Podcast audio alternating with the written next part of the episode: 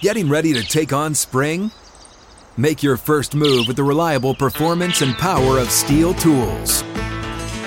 From hedge trimmers and mowers to string trimmers and more, right now you can save $20 on the STIHL MS162 or MS170 chainsaw. Real STIHL. Offer valid through June 30th, 2024. See participating retailer for details.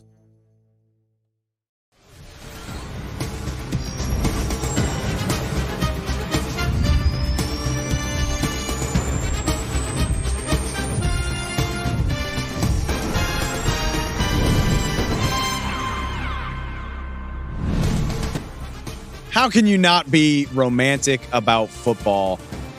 How can you not love the chaos and the unpredictability? Hello there. Welcome to the NFL on Fox podcast presented by Verizon.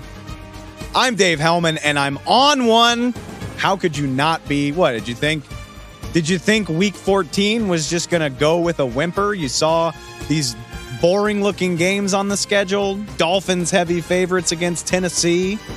New York Giants home underdog to the Green Bay Packers. You say, ah, I'm going to get ahead on work. I'm going to do some Christmas shopping. I'm going to do something crazy like spend time with my family. I wouldn't blame you if you did. That's what I tried to do. And all hell broke loose. One of the most fun Monday nights of the season, maybe the most fun Monday night of the season. The Miami Dolphins shocked at home by the Tennessee Titans. They lose 28 27 and the New York Giants, led by Tommy Cutlets, Tommy DeVito. They beat the Green Bay Packers 24 22. That's off the jump. That we got a loaded show. We'll get into both of these games. We got injury news, updates from around the NFL. We'll get into the power rankings. But yes, yes, this is where we're going to start. It's exciting stuff. Did you see the stat on your TV down in Miami that NFL teams trailing by 14 points in the final three minutes of the game had lost 767 straight. Who even keeps track of this stuff?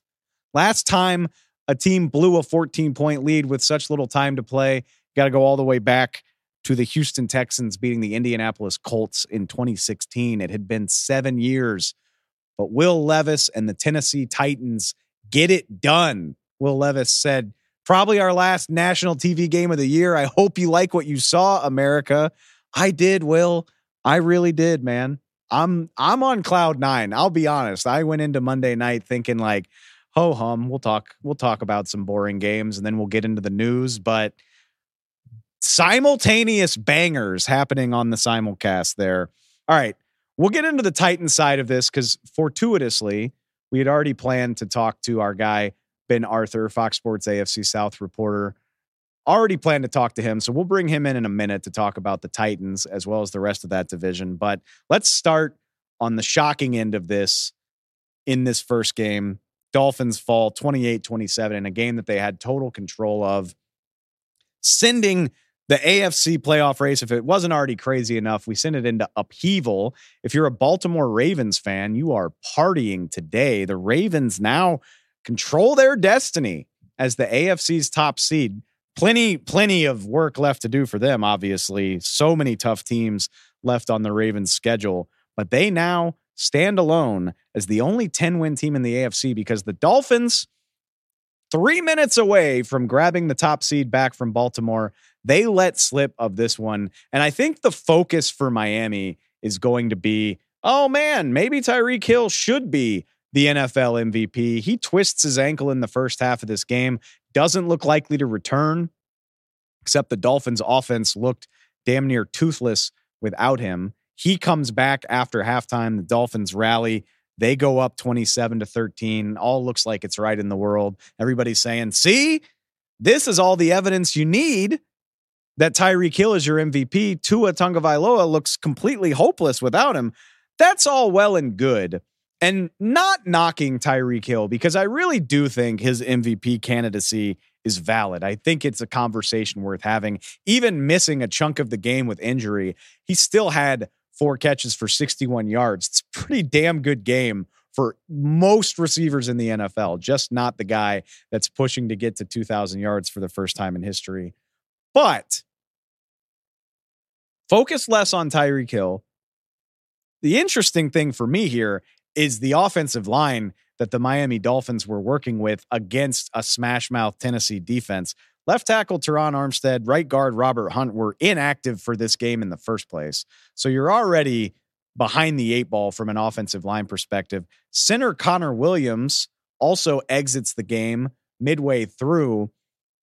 Call it an excuse if you want to, but more so than the problem of not having Tyreek Hill, the Dolphins are not going anywhere without a healthy offensive line. This isn't the first time this has been a problem either. If you go all the way back to that loss against Philadelphia Sunday night football five lifetimes ago, whenever that was, they were banged up then. They couldn't generate any consistent offense. They scored 17 points. That's nothing for these guys. Dolphins score 27. They have some success in the second half after Tyreek Hill comes back. I would just like to point out those scoring drives, two plays, seven yards, two plays, 12 yards, come about after muffed punts, egregious errors by the Tennessee Titans, a, a fumble later on sets them up inside the red zone. So it's not as if Tyreek Hill comes back and it's a cure all for the offense. They were having a hard time moving the ball with him and without him because that offensive line is so banged up. So if I'm doing my math correctly, and I think that I am, two touchdowns in the second half on drives that the Titans just hand to them right outside the end zone. And remember, Zach Sieler got this whole thing started, and it looked like it was going to be a Miami route because he picked sixes Will Levis off to the races, 7 nothing. So a defensive touchdown, two turnovers lead to easy scores. Don't let the 27 points fool you. Don't let them scoring when Tyreek Hill returns fool you either. I think they would have been in for a long night, even if he had been fully healthy. Not very many NFL teams are going to overcome a banged up offensive line, and it certainly doesn't look like it's going to be the Miami Dolphins. I think for better or fair, fair or not, I think Tyreek Hill's MVP candidacy is now on the brink. I think it, it's going to be tough sledding for him to keep that thing going after this, just from a pure production standpoint.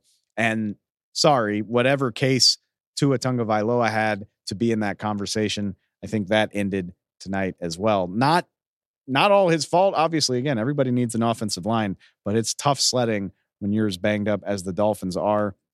They are now comfortably slotted in to the two seed, just ahead of the Chiefs and the Jags at nine and four. No reason to panic. No reason to panic at all, assuming you can get some of these guys back. We'll see how severe those injuries are. But it doesn't get easier for the Dolphins. I mentioned the Ravens too. Dolphins from here go against a nasty Jets defense. Then it's the Cowboys, Ravens, and Bills to end the season. They're going to earn everything they get from here on out. We'll see how they respond to it. But just a, a shocking collapse.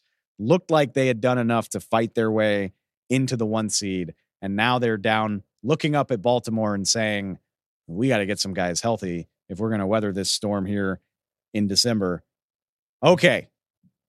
A lot of words about the team that let it slip away. Let's talk a little bit about one of the more fun, pleasant surprises of the last few weeks the Tennessee Titans national TV. Go down to Miami and get a win. Who better to talk to than the guy that covers them, that covers the AFC South for us at Fox Sports?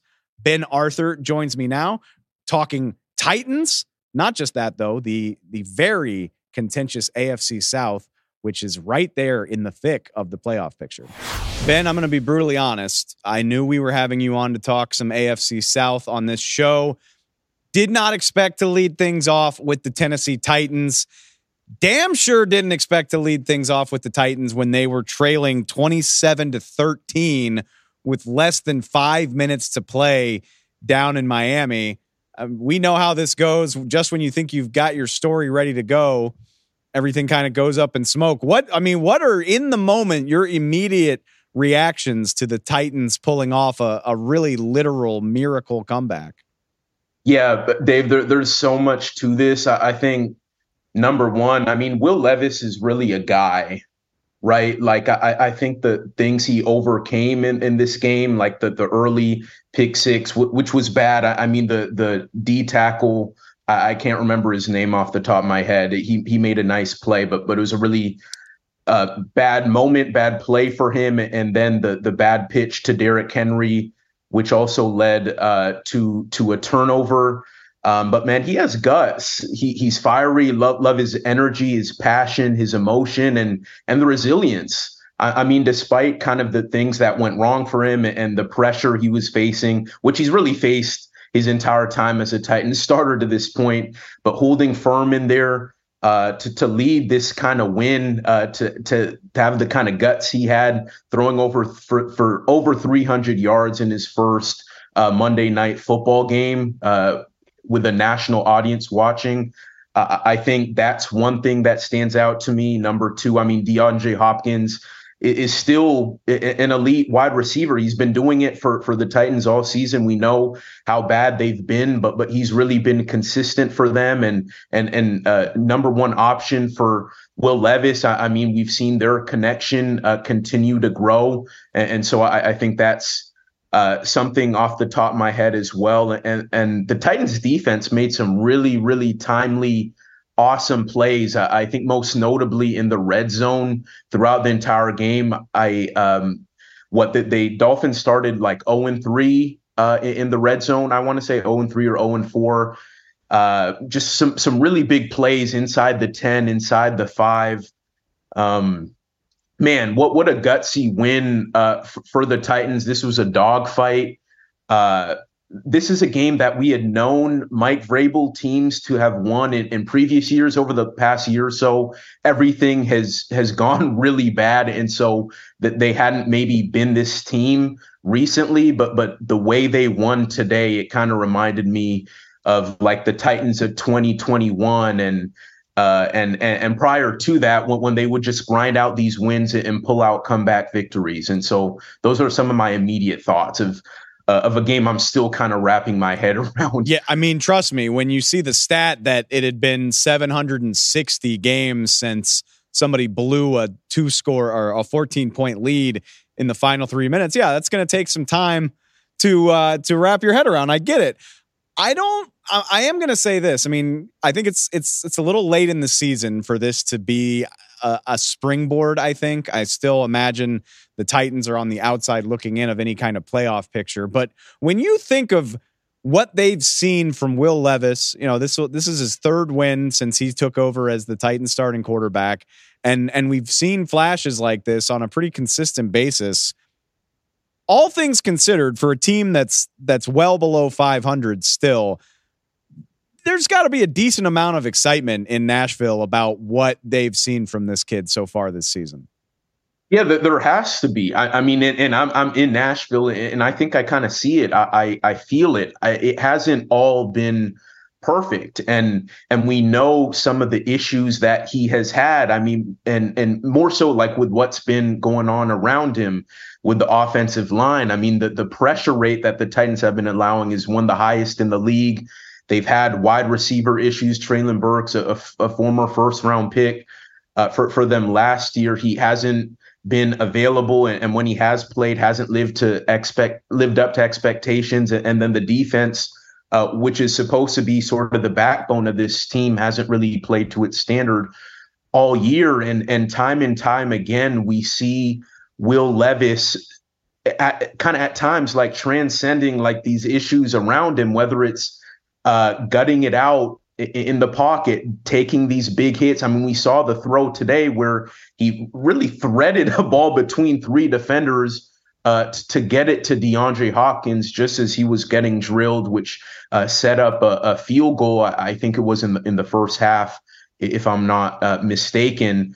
Um, but but as I said, Dave, I mean, this kid has has a lot of guts, and and I, I, think you're seeing a lot of those franchise quarterback attributes. The, the numbers haven't always been pretty. I mean, the completion rate hasn't necessarily been great. He had those turnovers today, as I said, and um, it hasn't been all good for for the Titans uh, offensively. Well, for for in all aspects of the game, but but I think we've seen in in every game we've seen moments where it's like okay the Titans really have a guy to build around this offseason and, knowing that they're they're going into this offseason uh, with a lot of cap space and and and some draft capital and and, and really to kind of craft this team around him. I think you're if you're a Titans fan, you have to be really excited uh, about what this future can be as Will Levis continues to grow. We have to remember that this is just his seventh game. I mean, he's only going to continue to grow, and, and, as they get more help around him, I, think we could uh, continue to see him improve. Ironically, the Titans in last place in the division, the only AFC South team that had some had some fun in Week 14. The other three teams all lose. I want to hit on a couple of them. I will we'll start at the top of the standings. I guess Jacksonville picked a good week to lose a second straight game, considering they didn't lose any ground in the division. One thing in particular, I, I want to make sure we hit on Trevor Lawrence obviously played with that ankle injury, but it sure seemed like the Browns did a great job of pressuring him, of getting to him. How do you see that injury uh, affecting him, even if he plays, as the as the Jags try to right the ship here? Yeah, I, I, think even in that game, Dave, I, I, don't, I really don't think it was Trevor's like lack of mobility or the, the fact that he was hurting that hurt them. I, I think it was really the loss of Christian Kirk, which I think needs to be talked about more. I mean, he's their leading receiver, kind of their Trevor's go-to guy on third down. Uh, he he's out obviously for for at least four weeks, maybe more, maybe out for the season with this core muscle injury and and we just saw so many instances in that Cleveland game where Trevor was just out of sync uh, with his receivers. I think most notably Calvin Ridley, who's been very up and down all season. Uh, we saw Trevor the, the, frustration on Trevor Lawrence's face uh, a, a number of times in that game, and so I, I think that that that's that's something something to watch. I mean, we haven't seen their run game really play to what we expected it to be this year with Travis Etienne, and, and with knowing that you're not going to have Christian Kirk. Like, how is Calvin Ridley, Zay Jones, Evan Engram, those guys? Going to elevate to to kind of make up for that because I, I think that's going to be one, one of the biggest concerns, question marks for this Jags team moving forward. Uh, and, and so yeah, so so I think offensively that's probably the biggest thing is like how are they going to make up for for the loss of Christian Kirk? Because if you watch the game, I mean, it, it didn't really. Uh, Trevor Lawrence took a beating. It, it, I believe the Browns had like twelve quarterback hits. Yeah. But from watching that game, it really wasn't Trevor's lack of mobility that hurt them. It was the miscommunication and, and the drops and and missing Christian Kirk in like those third down situations, I, I think that hurt them the most. I think that's it's a really good point. And for a guy that twisted his ankle six days prior, Trevor moved around fairly well. But it is interesting to see how they will adapt to that. And and you're right. I mean, losing Christian Kirk, it's an underrated aspect uh, of of what is in front of the Jaguars. I do just I wonder if the Browns' success doing it leads to other teams to to follow that. I maybe it's because I know who is up next on the Jaguars schedule with a Ravens team that loves to try to get after the quarterback. What do you think? Yeah, no, it's it's going to be uh, something to watch for sure. And and I didn't mention this, but like the Jaguars O line, they've had a lot of issues too. I mean, they they were uh, uh down, uh, they got down to their fourth string left tackle. Uh, I mean, Cam Robinson was their guy and entering the season, and then he's he's on IR, and then it was Walker Little. Uh, who was hurt for the game, inactive, and then they had Ezra Cleveland in there, but then he got hurt, and then they were down to a, a guy named Blake Hance, uh, and, and, then you're facing a, Ravens team that uh, can can get after quarterbacks. And uh, on the other side, you have, from the Jags' perspective, right tackle Anton Harrison. He's a rookie. He, he's played really well at times this season. Um, but when when O line injuries add up, I mean, it, it always becomes a concern for your quarterback, and especially considering that most likely Trevor is going to continue to be somewhat limited for for the foreseeable future. He's a guy who's able to move around, is used to being able to move around pretty well, but but he's maybe not what he is typically physically and then you have all these offensive line injuries that that you're worried about plus facing a, a Ravens defensive front that could really get after you uh, that, that they blitz at a high rate too so Uh, from a communication standpoint, is the O line going to be in sync from the Jaguars' perspective? So all those things are uh, thing concern areas. I think as you kind of enter this new uh, new week next week. Concern areas feels like a trend for almost the entire division. Obviously, let's uh, not going to speculate too much on CJ Stroud being in the concussion protocol. Obviously, when he clears it, he clears it. We'll see where it goes. You can't really put a timeline on that. But even when CJ Stroud is back, you see Nico Collins leaves this game against the New York Jets with a calf injury. We know they've already lost Tank Dell for the season. Dalton Schultz is dealing with a hamstring. Noah Brown's back, but he's been in and out of the lineup as well.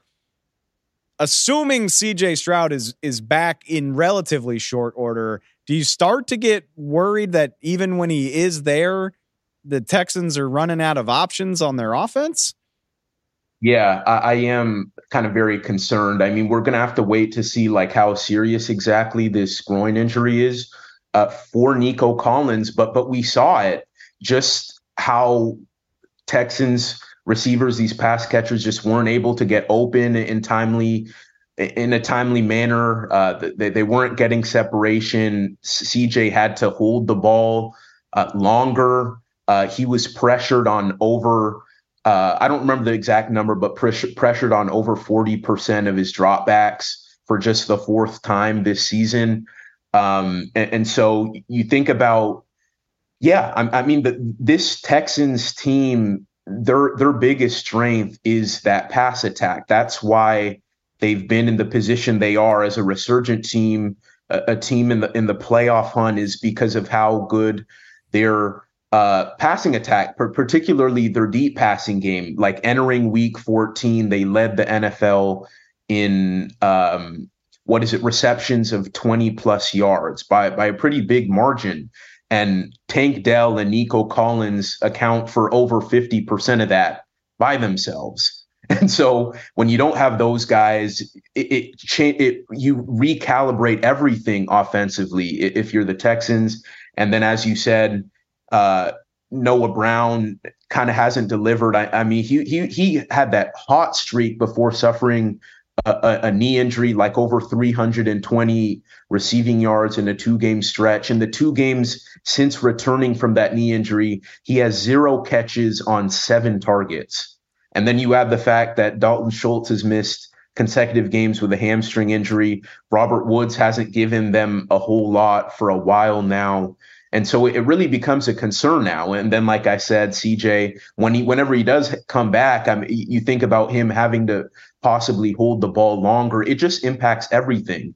And then, as we've talked about at length uh, on the show, Dave, is how the the Texans' run game has been so inconsistent. And then on top of the CJ injury and the Nico Collins injury, they had a lot of they had a number of defensive guys get hurt.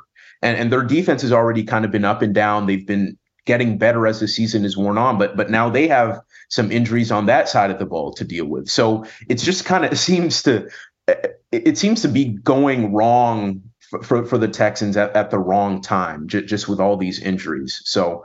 Um, so yeah, of these kind of contenders in the AFC South, um, the, the Texans are definitely the maybe the one I'm maybe most concerned about, just because we know what their biggest strength is with that passing game, and now I'm like, I have very serious concerns about that at this point in time. I'm right there with you. And okay, let's last but not least, we can't leave out the Colts. They are currently a playoff team, and and you're right. I mean, the, the Texans' injuries make you question a lot of things just because they don't have the horses to do what they're good at doing.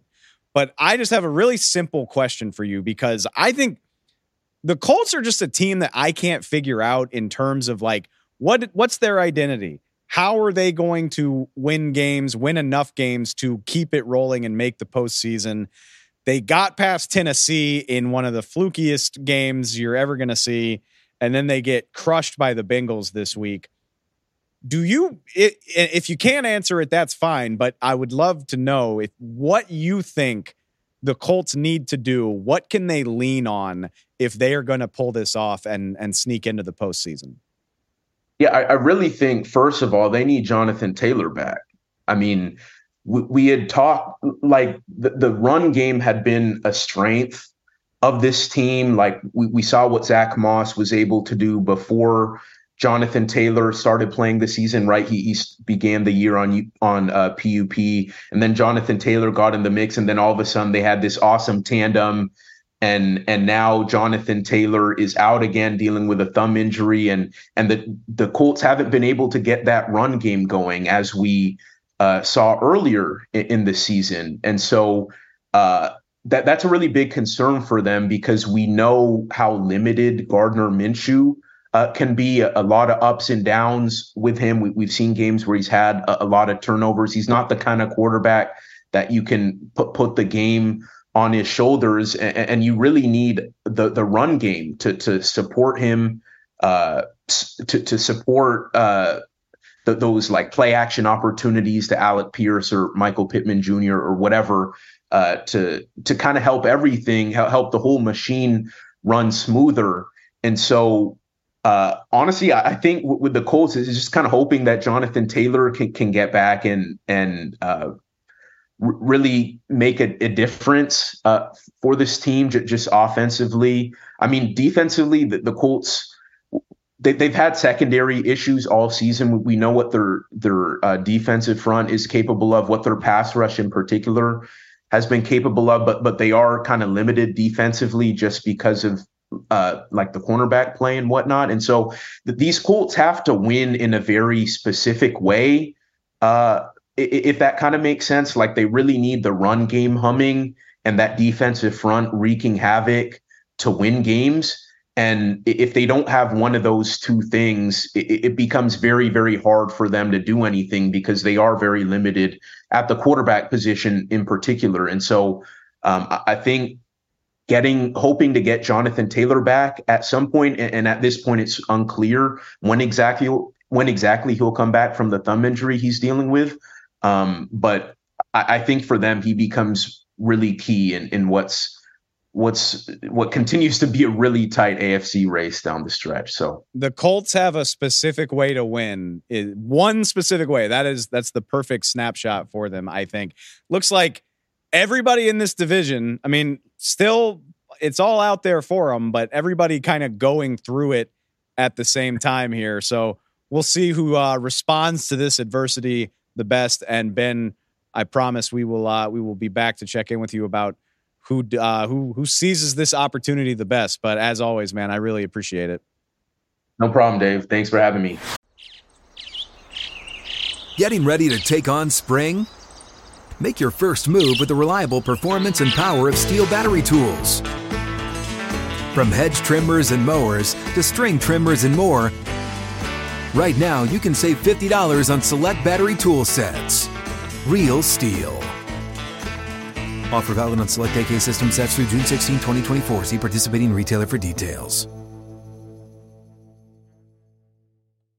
Let's take you behind the scenes of how this all plays out. You know, we we watch the games, we take notes on what happens, we share interesting stats and thoughts as we get ready to talk about these games. And I missed a lot of what was happening in Miami that Dolphins collapse because I was so fixated on the other dramatic finish that happened on Monday night. The New York Giants knocking off the red hot Green Bay Packers. The Packers were on a heater three game winning streak that Tommy DeVito and the Giants end in a 24 to 22 upset. Like I said, they were six and a half point underdogs in their own building in front of Tommy DeVito's family. Absolutely not. Forget about it. I I could go all night, all day with with the Tommy DeVito puns. I'll try to tone it down. But would you believe me if I said the only teams in the NFL that have longer winning streaks than the New York Giants at three are the 49ers and the Cowboys. That's that's the type of turnaround we're talking about with New York. I would love to get up here and say, don't write the Giants out of the playoff race. Uh, I'm disappointed to share that even even with this win streak, the Giants sit at just about a 2% chance of making the playoffs, according to the New York Times. So, not sure about that, but they do have two games coming up against their division rival, the Philadelphia Eagles. They also play the LA Rams, and the New Orleans Saints. All of those teams have various degrees of playoff aspiration. The Giants look like a, a team that could become a hell of a spoiler, uh, just a, a headache of a team that you don't want to play, as the Green Bay Packers found out. Looked like Green Bay was going to get out of this with a, a shaky win. They took the lead in the dying moments. They score with a minute 33 to play. Jordan Love rallying the troops. Just just a weird game. Weird turnovers, weird plays. But they score with a minute and a half to play. And actually, I'm watching it saying, guys, it's just an end around to Jayden Reed. How does this guy keep getting all of this room to run on such a basic play? Lo and behold, the Giants stuff him on the two point conversion attempt that would have put Green Bay up by three points with a minute and a half to play. They stuff it. So it's just a one point game, leaves the door open for Tommy Cutlets to go down and do his thing. It's exactly what he does. Eight plays, 57 yards in the final minute and a half. The backbreaker was just a gorgeous ball on an over route. Finds Wan'Dale Robinson. How about Wan'Dale Robinson? A, a phenomenal performance, and it always it always seems like it carries more weight on a national stage. Career high in total yards, 115 all purpose. Also had a really nice run. Speaking of end arounds, not a bad night when you have your best career performance, career yardage on Monday Night Football to beat a playoff team. Hits him on the over route for 32 yards there in the dying seconds. Giants run out the clock. The field goal from Randy Bullock is good. It's just an awesome story. Tommy DeVito, 17 of 21. The totals aren't going to be amazing. 158 yards, one touchdown. Also picked up 71 yards on the ground. Lamar Jackson, eat your heart out. Lamar threw for 300 the other day. I get it, but still, incredibly gutsy performance. Picked up key yards when he needed to. Saquon Barkley overcame a strange fumble. Guys touched the ball 1,413 times in his NFL career on Monday night. Just the third fumble in all of those touches and was barely touched as well. Turf Monster got him. Every time I looked up at the TV in this one, it seemed like something weird was happening happening, and nothing weirder than the New York Giants coming out on top of it. Puts a little bit of a damper on the Green Bay Packers feel good story. They were the hot team. They were the spoiler that nobody wanted to play. They had won three straight, including beating the Detroit Lions and the Kansas City Chiefs. And now, instead of riding that momentum, they are just one of five NFC teams sitting one game below 500, very much in the middle of that messy jumble their chance of making the playoffs took a staggering 30 point hit with this loss. It would have been 76% if they managed to hang on for the win. It's down at 42% now. Fortunately for Green Bay, the rest of the schedule looks very manageable, but that's the fun thing about having a young team that's never done this before. The Giants was a manageable game as well, and now they're on their way back to Green Bay, coming off of a loss, sitting below 500. Sure, plenty of games they can bounce back in, but you got to avoid some of the mistakes we saw in this game turnovers, special teams turnovers, missed field goals, the types of things that cost you in slim margin games, which I'm going to go ahead and guess we're going to see a few more of those for the Packers this season. Playing a playoff contender, division leader in the Tampa Bay Bucks next week. They've still got another game against the Vikings, who are currently a playoff team, and a surging Bears team that I'm going to guess gives them a hell of a lot better effort than we saw all the way back in the season opener. So, similar to what I said about the Dolphins, maybe not time to panic, but I just don't think you can take anything for granted if you're the Green Bay Packers and losing as a six point road favorite just reminded us of that. All right, we've made it through the madness of the Monday night games. Let's move on to the news. But that first bit is tied to Monday night. With the Green Bay Packers loss to New York, the San Francisco 49ers are the first team this season to clinch a playoff spot. The Niners needed a loss by either Minnesota or Green Bay to clinch that thing up mathematically. Packers lose to the Giants, and it's done. With a month left to play, the 49ers are guaranteed a playoff game of some sort Now, I mean that that's that's obviously cool. It, it's a a sign of how dominant they've been, a sign of how successful they've been. You can't get to a Super Bowl until you lock up a playoff spot. But given the way this thing has gone for the 49ers, this is this feels like a footnote. There are loftier aspirations here. San Francisco currently the NFC's number one seed. They move into the top spot with Philadelphia's loss to Dallas. Oh, by the way, as we've mentioned, they have crushed both Philadelphia and Dallas this season. They have crushed all comers. Since they finished that three game losing streak heading into their bye week, they come back, they get everybody healthy. Deebo and Trent Williams back doing their thing.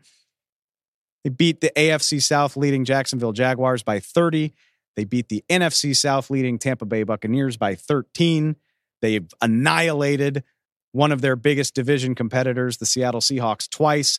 And that big beatdown of Philadelphia sandwiched right in there against the best type of competition. They have rolled over all comers. Their three losses coming when they were missing two of their best players. Health is going to be a big part of it, but San Francisco looks like the team to beat in the NFL. I don't think they're going to be satisfied with anything less than the top seed in the NFC, but locking up the playoffs with a month still to play, not too bad. To the surprise of absolutely no one, if you watched that game, the controversy over the offsides flag on Kadarius Toney continued to be the hottest topic, the most widely discussed topic in the NFL on Monday. The NFL plans to review the comments made by Patrick Mahomes and Andy Reid in the aftermath of that decision. Can't say that that's terribly surprising. The NFL finds coaches and players when they say the slightest critical thing about officiating. That is why you get so many no comments about referees' decisions because guys don't want to lose money over being frustrated. So the face of the league had to be restrained from getting in a ref's face on the sideline, and his head coach called it embarrassing that the league flagged Kadarius Toney on that play. Yeah, I would say that's going to get looked at. For his part, Patrick Mahomes said on Monday that he regretted the way he acted afterward, particularly when the cameras caught him complaining to Josh Allen at midfield. I appreciate that. Yeah, I mean, Josh Allen just got a big win. I'm sure they're buddies when they're not competing against each other. Not a great look to be complaining about how things played out, not saying good game, not any of that stuff. So I hear Patrick Mahomes on that front. Andy Reid also talked to reporters on Monday. He did confirm that Toney did not confirm his alignment with the refs. If you're looking here, I mean, goodness gracious, Kadarius, you are you are even with the center, my guy. Said Kadarius did not confirm his alignment. If you've seen the viral videos going around from field level, you see Kadarius check where he is, but never confirm with the referee that he is in an onside position. Andy Reid said, you know, they, they've got to be better at doing that type of stuff. But more importantly, in my opinion, he said he's not going to give up on Kadarius Toney, which I'm sure is a, a, very popular sentiment in the Kansas City area as Toney just adds to a laundry list of game changing mistakes. Remember, he had the bobble that led to a pick six against Detroit. Now, this one just hasn't been a very good season for the guy. That is what I think's worth focusing on, though, because at, at the end of the day, I mean, Patrick Mahomes and Andy Reid can afford the fine that they're probably going to get. And debating about the decision isn't going to change anything. The Chiefs need to figure out what to do about their passing game specifically. And yeah, I as frustrating as it might be, I don't think giving up on one of the most talented members of your receiver corps is the answer, particularly considering this is a team-wide problem and has been all season long. Per Sportradar, the Chiefs lead the league in drops with 34. Kadarius Toney's only responsible for three of those. Two of them happened in the season opener. For all the flashes he's shown, rookie Rashee Rice actually fourth in the league in drops with eight of them. We've seen Marquez Valdes-Scantling have his share. Him and Toney have combined for five. Obviously, one of MVS's is going to be very memorable because it cost the Chiefs a big, big play against Philadelphia a few weeks ago. Toney and MVS have been flagged a combined three times on the year. Get this Kadarius Toney's flagged for offensive offsides was his first of the season. not trying to absolve the guy of blame. It's one of the most boneheaded sequences in the NFL this season, but there's a lot more at work here than Kadarius Toney single-handedly costing the Chiefs offense yards and points. Patrick Mahomes leads the league in drop percentage. 6.9% of his pass attempts have been dropped this season over the last 2 years. So even going back to last year when they won the Super Bowl, for the last 2 seasons, second most drops of any team in the NFL. This has honestly been a problem for quite some time. Not saying I'm confident this is going to happen, but I think you're better off hoping Kadarius Toney can give you a lift in the long run than giving up on him. But I will say it's got to be so disappointing for the Kansas City Chiefs that a guy they traded a third round pick to New York for is getting 25% of the snaps so far this season. He's averaging three targets per game. I don't know if we've seen anything that leads you to believe he should get more, but this is what the Chiefs have. Like the, the reinforcements aren't coming this season. Maybe you use some draft capital or find some spare change to do something about it in the offseason. But for the time being, this group is this group. I think the Chiefs have been banking for a while that Rice is going to be that guy that can, continues his up, upward trajectory. This is a mouthful. His upward trajectory at the same time, he is a rookie. You're going to need somebody else to lean on. Maybe it's not going to be Kadarius Toney on a week after week basis, but as we saw in the Super Bowl last year, he's got the game changing athleticism that can turn a game on his head. Punt return in the Super Bowl makes that trade worthwhile, even if everything that's happened since is a total disaster. I hope it doesn't sound like I'm defending Kadarius Toney too much because it was a potentially game losing mistake and one that didn't need to happen, regardless of the fact that Patrick Mahomes and Andy Reid would rather blame the referees. Although maybe that's the point of this. Maybe by turning this into an officiating controversy, you take the heat off of a receiver room that's already feeling plenty of it. I'm no expert motivator, but I don't know how much dogging these guys even further when they've already been the subject of so much frustration in Kansas City. I don't know how much good that's going to do. So stick with these guys. A lot of football left to play. I don't blame the Chiefs for thinking that in the long run, somebody here is going to pick up their play. It's a fairly favorable schedule down the home stretch. I'm going to I'm going to buy some stock in the Kansas City offense before things are said and done. Maybe it's not Kadarius Toney, but somebody somewhere in that building is going to step up and help Patrick Mahomes out. Several big injury updates to get to coming out of Sunday. For starters, Chargers quarterback Justin Herbert expected to undergo surgery Tuesday, today, depending on when you're listening to this. Whether or not he can return this season supposedly will be determined by the surgery, by what they see once that's all taken care of. Wishing the best for Justin Herbert, but if the season wasn't already over for the Chargers, it sure feels like it is now. It's bad enough that it, that the injury requires surgery. Chargers are on a short week. They play the Raiders on Thursday night. He's not going to be available for that game. And again, depending on how surgery goes, he might not be available for the three remaining after that. I guess the Chargers do get the long weekend that goes with playing on a Thursday night. But after that weekend off, they go Bills, Broncos, Chiefs to wrap this thing up. Even if Herbert's available for one or more of those games, how optimistic do you feel? They haven't exactly looked great when he's been in the lineup the last few weeks. They haven't played a good football game, in my opinion, since week 10. The loss, it was a loss to Detroit. I this this feels like it for the LA Chargers. It's disappointing ending for a disappointing team. Wishing the best for Justin Herbert. As somebody who enjoys watching him play, it would be it would be fun if we get to watch him one more time this season. But disappointing tidbit for for one of the more disappointing teams in the NFL. We already talked about CJ Stroud with Ben Arthur earlier in the show, but he is in concussion protocol for the Texans. Like I said with Ben, I think this just wait and see. No no two head injuries are the same. Wishing the best for CJ. Hopefully he has a chance to play this week as the Texans try to rebound from that loss up in New York. We'll keep an eye on that. Nico Collins, no firm word on when he'll be available either. Already lost Tank Dell. Dalton Schultz is dealing with the hamstring injury. We talked about it earlier in the show, but the, the vibe's not exactly great around that Houston offense. Hopefully, they get some good news on the CJ Stroud front soon. Up in Minnesota, we got a grand total of 13 snaps from Justin Jefferson in his return from a hamstring injury. 13 snaps and then a chest injury sends him back to the sideline in the win against the Raiders.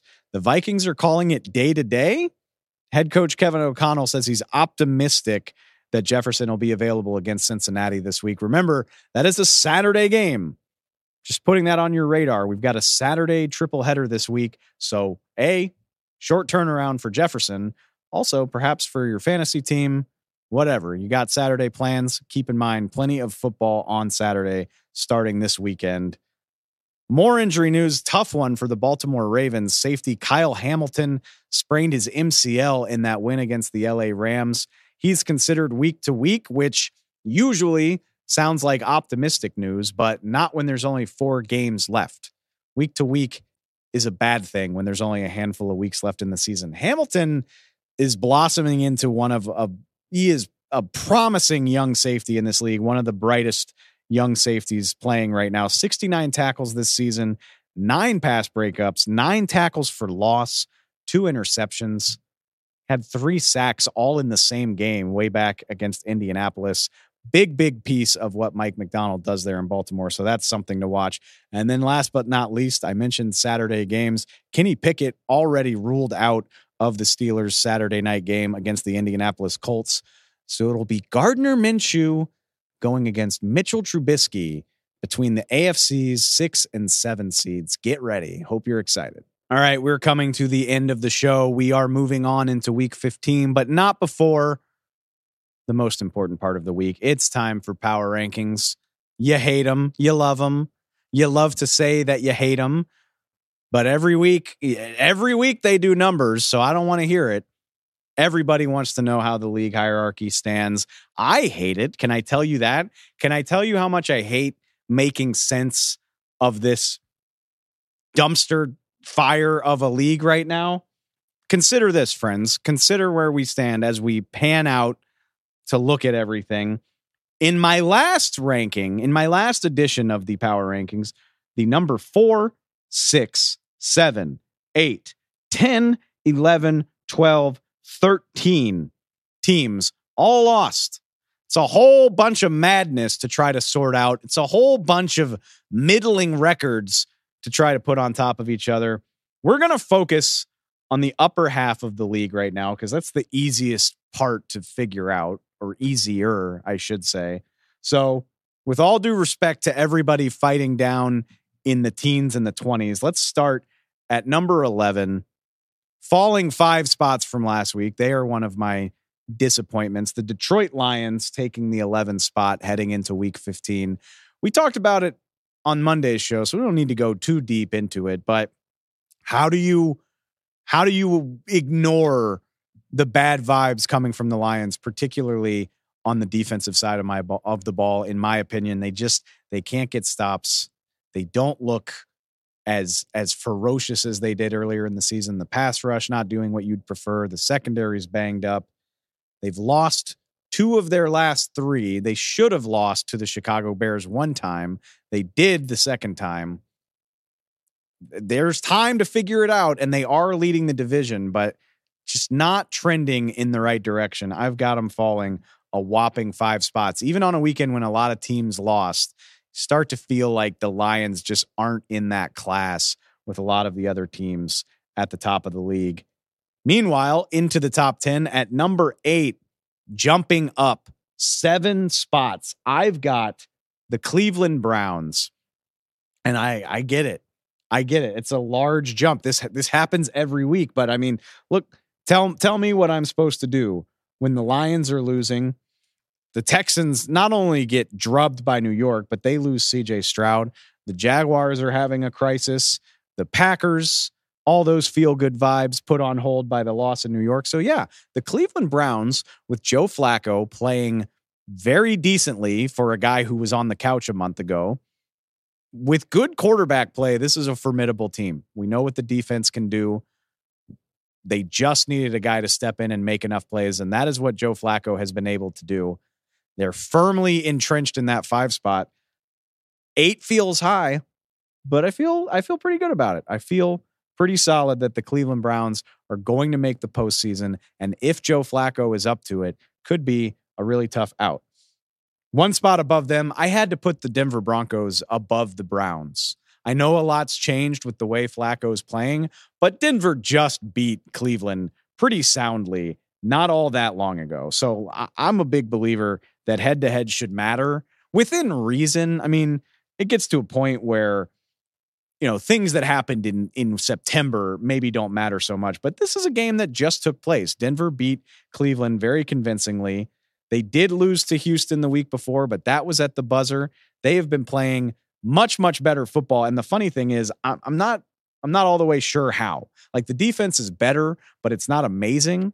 But it gets enough stops to get the job done. Russell Wilson, sometimes he's just throwing up prayers to Courtland Sutton but it, it seems like it works more often than not. I don't know how sustainable this is, but you can't argue with the results. And in a, in a situation where so many other teams are failing to get the job done, that hasn't been the case for Denver for most of the last two months. So got them up at number seven, all the way up at number five. Yes, you read that correctly. The Buffalo Bills up four spots. I know they're seven and six. I know they're up against it to even make the playoffs. But you don't want to play these guys in the postseason if they make it. I know the turnovers have been an issue for Josh Allen. He's playing phenomenally this year. Nine touchdowns in his last three games. I think because of the problem with interceptions and because they're one game over 500, people are down on Josh Allen. Cool. Stay over on that side. This is a firmly pro Josh space right here. And I think he's going to give them a chance to make some serious noise if he keeps this up. I don't know how the defense is going to do it. And and you would prefer that he cuts down on the turnovers, but I'll bet on number 17 up in Buffalo every single time. Yeah, the Bills, 7 and 6, but 5th in the NFL power rankings. I'm fine with it. One spot above them, Philadelphia Eagles. I was all set to drop the Eagles further, honestly. They've gotten their doors blown off 2 weeks in a row. But then the Miami Dolphins go and lose to the Tennessee Titans. They throw everything into upheaval. And look, I know it's been bad for the Eagles over the last two weeks. They're still firmly one of the handful of best teams in the NFL. Don't don't get too wrapped up in the panic. There's still a month of football left to play. What the Eagles have accomplished this year still means something. And look, you can't drop them too far because right behind them are a Bills team and a Dolphins team that they've already beaten this season head to head does matter, particularly in the case of a Bills team that they just rallied to beat a couple weeks ago. So we're not pressing panic buttons here on the NFL on Fox podcast. It's been a rough couple of weeks for the Eagles, but lots and lots of opportunity for them to bounce back. The NFL's easiest schedule over the last month of the season. Let's wrap it up. I've got the Dallas Cowboys sitting at number 2 in my power rankings. I was I was debating it.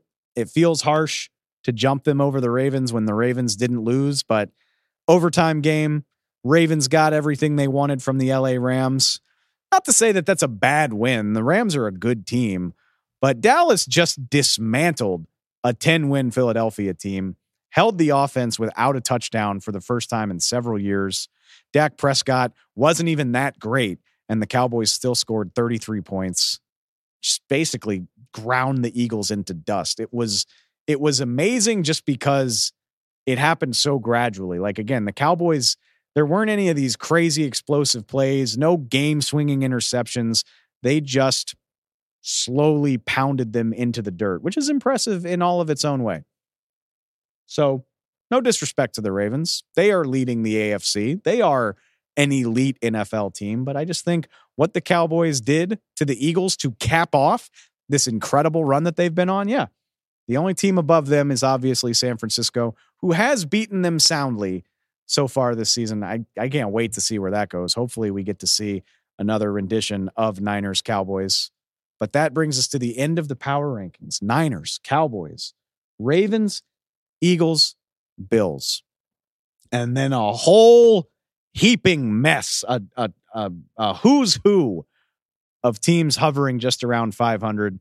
Plenty of opportunity for it to all change. What a way to wrap up week 14. Hopefully, week 15 is half as entertaining in its own weird way. I'm sure it will be. We will be here to break the whole thing down. We've got our previews coming up. Like I said, three Saturday night games this week, in addition to a Thursday nighter. We'll get you ready for the whole thing starting on Thursday. Until then, you can go find us on Spotify, subscribe on Apple Podcasts, find our YouTube channel, wherever you get your NFL news, wherever you get your podcasts, you can find us there. As always, y'all, I appreciate you so, so much. Until next time.